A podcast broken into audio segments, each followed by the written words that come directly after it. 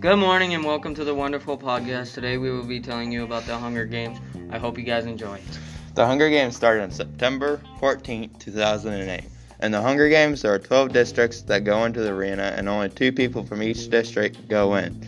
The two people that go in, only one person from one district can come out. The Hunger Games is a dystopia society because there is a lot of fighting and crime. People are nice to each other and no one gets along. The Hunger Games is a dystopia society be- because they're a judge and there can be only one winner that survives the their torture. Favorite part about the Hunger Games is when Katniss and Peeta won the Hunger Games. They were both to eat these berries that would make them die.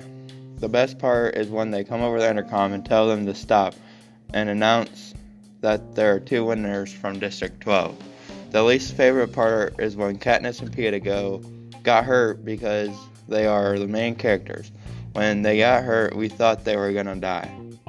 We rate this book 8 out of 10 because this book had a lot of detail. It showed that it had a lot of detail and it went into depth. In some spots of the book, it kind of kept hanging or drag you on and on. I hope I entertained you and hope you enjoyed the our pro- podcast. If you like the podcast, I would like for you to tune in next time. You have a nice day. Come back some other day.